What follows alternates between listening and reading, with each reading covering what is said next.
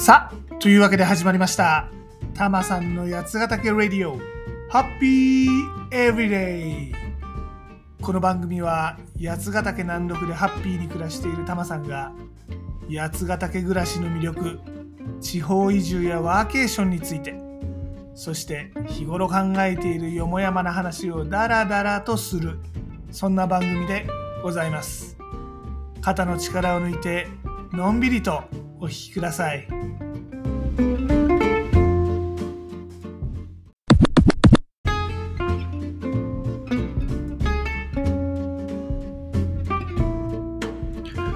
今回は本気のアニメ番組のお話。ね。ちょっと興味のない人には申し訳ないけどまあお付き合いしてくださいな。っていうか今期のアニメはなかなかねノスタルジーというか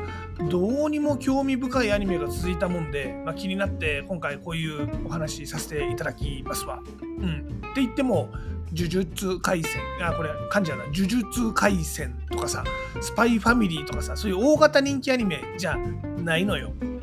今回紹介したいのは大人プリキュア、まあ、正しくは希望の力大人プリキュア23ってやつなんだけどなんとこれプリキュアなんだけど NHKE テレで放送してるんですね。これまず驚きですよね。プリキュアといえば日曜日の朝。ね。戦隊ものとか仮面ライダーとかと一緒にテレ朝系で放送してて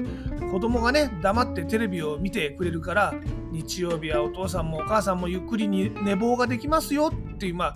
そういうテレビ番組コンテンツなはずですよ。これがなんとですね土曜の夕方から NHKE テレで放送するってんだからもうびっくりですね。この大人プリキュアですが2007年に放送されていたイエスプリキュア5このメンバーが大人になってからのお話なんでございます。しかもねなんかみんな大人になってからなかなか思うように幸せに暮らせてないようでございますのよ。うん。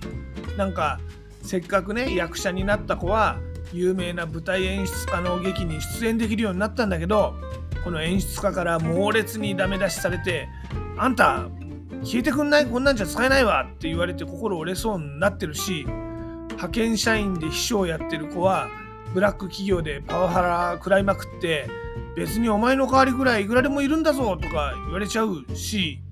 主人公の子はね学校の先生をやってるんだけどクラスの生徒がね親の事業の失敗で離婚して引っ越すことになってそれで大好きなダンスをやめなくちゃいけない。ね、で主人公はなんとかその子が夢を諦めないように奨学金とか調べてみるんだけど生徒のお父さんとか学校の校長から、まあ、そんなんなんか本人の意思だけでいいのと親の意思はとかなんかめたくそダメ出し食らって泣き出しちゃうしもうね大人って辛いのねという感じ丸出しでございまして少なくとも今んとここの「希望の力」というタイトル感はこれっぽっちもない様子でございます。まあまだ始まったばっかりなんですけどねただなんとなくその番組のテイストとして、まあ、パワハラとかリストラとか離婚とか食品廃棄とかプラスチックごみとかね世の中ってもうそのプリキュアが戦ってる世界観と違って複雑な問題が山積みじゃないですか。でそういうこの大人の問題を大人になったプリキュアが乗り越えていくねこれ悩んだり泣いたりしながら乗り越えていくというなんかあのー、ねあの実は SDGs 的なこの E テレっぽい話になっていくのかななんて思います。まあだから今後ねこれがエンターテインメント系に進んでいくのかややお説教っぽいこの SDGs を世の中ねそういう世の中にしようぜって話になるのかちょっとわかんないんだけどただまあこの当時このプリキュア5を見て育った子供がねおそらくちょうど20代の前半中盤とかそんくらいの年回りなんだと思うんですよ。だその子たちに改めてこの大人になっても頑張っていこうぜってメッセージを伝えたいっていう意味ではまあ面白い企画かなって思います。何言うてもこのプリキュアがいつもですねあのなんか困ったことあると5人揃って居酒屋に集まってとりあえず飲むっていうのもなんか大人の世界だな、まあ、とりあえず飲んで解決しようぜっていう感じでいいです。でまあねこれ結構面白いかなと思うのはその頃プリキュア見てた子ちょうど今その20代前半中半このちょうどやさぐれてる年頃なんじゃないかと思うのよ。なんかほら学生生活も丸ごとコロナで友達できませんでしたとか Z 世代だし仕事やりたくありませんとか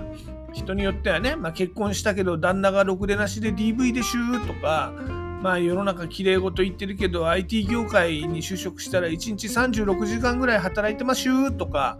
まあなんか円安すぎて海外旅行行けないしっていうかそもそも私栃木県から出たことないわ東京に行けばもっとお金稼げるのになとかいやいや東京行ってもシンガポールの半分くらいしかお金稼げませんぜとかまあもう難題だらけなわけですよ今の世の中。なんかねそういう大人になったばっかりの世代にもう一度夢を見てもいいのよという意味でこのねあのプリキュア大人プリキュアあのそういうストーリーになったら面白いなと思っております。まあ、NHK だからねちょっと説教臭くなっちゃうかもしれないけどまあエンタメとしてこれは楽しみにしたいなと思っております。はい。でもう一つはですね16ビットセンセーションというアニメでございます。こちらはですねゲーム会社に勤めてて、まあ、美少女ゲームのイラストレーターを目指している女の子、まあ、ゲーム会社に勤めてる女の子ってことですねこれが1992年にタイムリープしちゃって1992年の秋葉原にある美少女ゲームを作ってる会社で働くってお話です。まあ美少女ゲーム、まあ、今はそういう言い方してもいいかもしれませんけど、まあ、当時はですね、要するにエロゲーでございます。18歳未満禁止でございます。はい。で、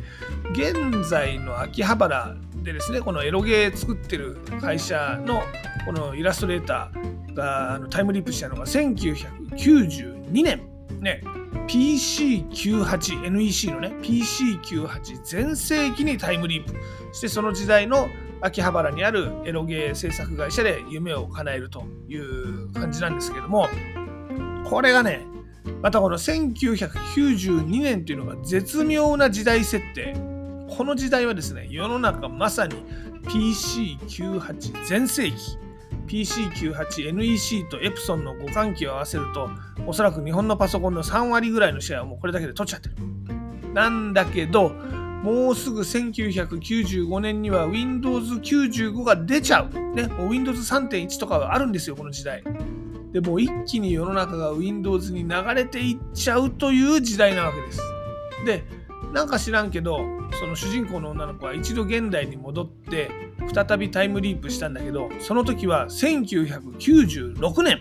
なんともう、あの Windows95 が出ちゃった後なんですね。でこの会社も PC98 から Windows 版にあの提供するゲームのプラットフォームを乗り換えようとしてるんだけど会社唯一のプログラマーの男の子が PC98 ラブが強すぎて Windows なんかやりたくないって言っててさあこれからどうなるのって感じでございます。もうこれはねこの時代のパソコンビジネスに関わっていたタマさんとしてはウキウキワクワクが止まりません。タマさんはね外資系で働いてたもんで当時の言葉で言うと DOSV、まあ、つまり IBMPC 互換の海外ブランドですね。で、この日本の PC98 という圧倒的な牙城を切り崩す側にいたんですね。でこの DOSV ってのもですね、あの IBM 主導で OADG というね、まあ、なんちゅうのかな、日本の業界団体を作ってですね、メーカーごとにちょっとずつ違うところのこの互換性のテストをしたりとかね、まあ、でそういうあの互換性テストしてみんなで、え、足並み揃えていこうぜっていう日本の慣習をもう無視してコンパックが超低価格で OADG 参加することなくドーンと出てきてトップブランドになったりとかね外資系は外資系で熱い戦いがあったんでございますね。このドス V やっぱりね海外の圧倒的な物量で安く物が入ってくるということもあってですねそれまで独自アーキテクチャで頑張っていた NEC 以外の陣営も続々このドス V になだれ込んでいくんですね。例えば富士通ねナンバー2でしたよ日本の。これも1993年に FMV という名前でドス V 陣営に同じく日立もですね1993年にフローラというブランドでドス V 陣営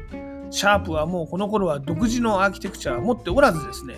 国産の弱小連合でございました AX というね、あの、なんちゃってな企画のパソコンを出しておりましたが、この AX というのがもう丸ごと OADG に飲み込まれるような形でみんな DOSV になっちゃったんですね。うんで、まあ思えばこの DOSV とね、Windows 3.1が出始めたあたりですでにこの PC98 の命運っていうのはね、尽きてたんですよね。Windows になっちゃえば別にこのハードウェアアーキテクチャがちょっと違うことなんて OS がね、まあ、そういう違いを隠蔽しちゃうから関係ないんですよ。でまあこの NEC もね PC98 版の Windows とか出したけど結局それって一社でさあの OS の足回りをね全部開発していかなきゃいけないですから、まあ、当然なんだけどあとまハードウェアもねあの Windows 版のドライバーとか作っていかなきゃいけないからいずれ行き詰まっちゃう。というわけで2003年販売終了となってしまうわけですね。PC98。うん。聖者必須、祇園少女の鐘のとね。でもこの当時16色しか出せないパソコンでね、ドット単位で絵を描いたりとか、あの、PC98DOS の上でネイティブなプログラム書いてゲーム作ったりとかね。もうこんな時代は来ないんだろうな。まあでも、ハードウェアの上でね、ラズベリーパイみたいなハードウェアの上で直接プログラミングするっていう方法もあるからね、まあ、あの、そういうのも残ってほしいよね。あの、あの頃って一人でできる範囲が広かったんだよね。あの、ハードウェアも分かってないとソフトウェアも作れないみたいなね。で、全部一人で知ってるみたいな。今はほら、もう分業、分業じゃないですか。だからプログラミングってのは工業じゃなくてまだアートだった時代なんだよね、あの頃は。うん。てなわけで今回は大人になってからねこのノスタルジーを刺激するアニメ2つね大人プリキュアと16ビットセンセーションについてお話をさせていただきましたみんなの懐かしい時代の話ってどんなお話ですかね？はい教えてね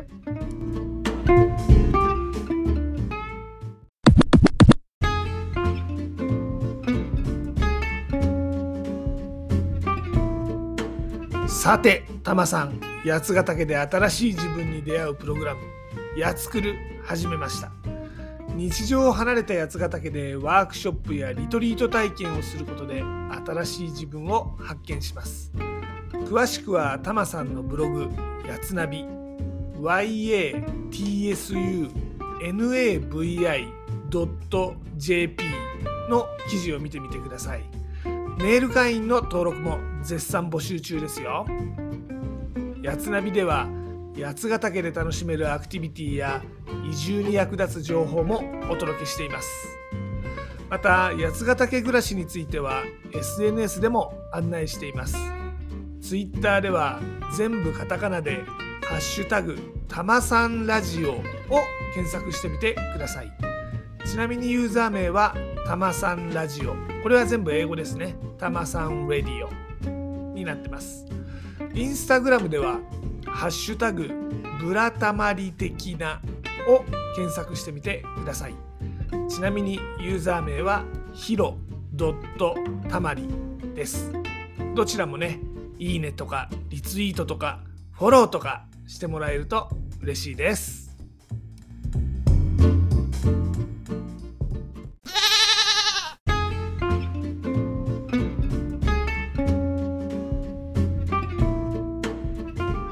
で今回のエンディングテーマですが中川翔子しょこたんですねの65535をお届けします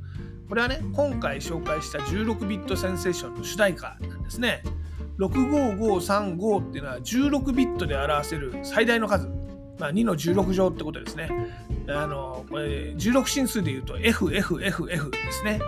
この0を含めましてあの0から65535までのこの全部で65536個の値っていうのが16ビットで表せる値なんですね。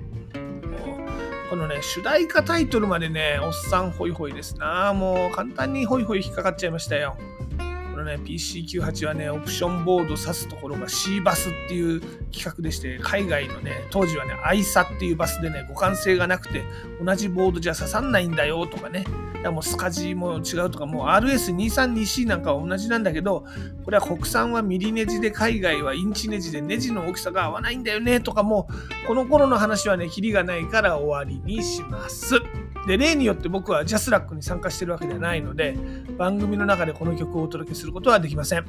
なのでご自身で番組の後で配信サービスとかでこの曲を聴いてみてください。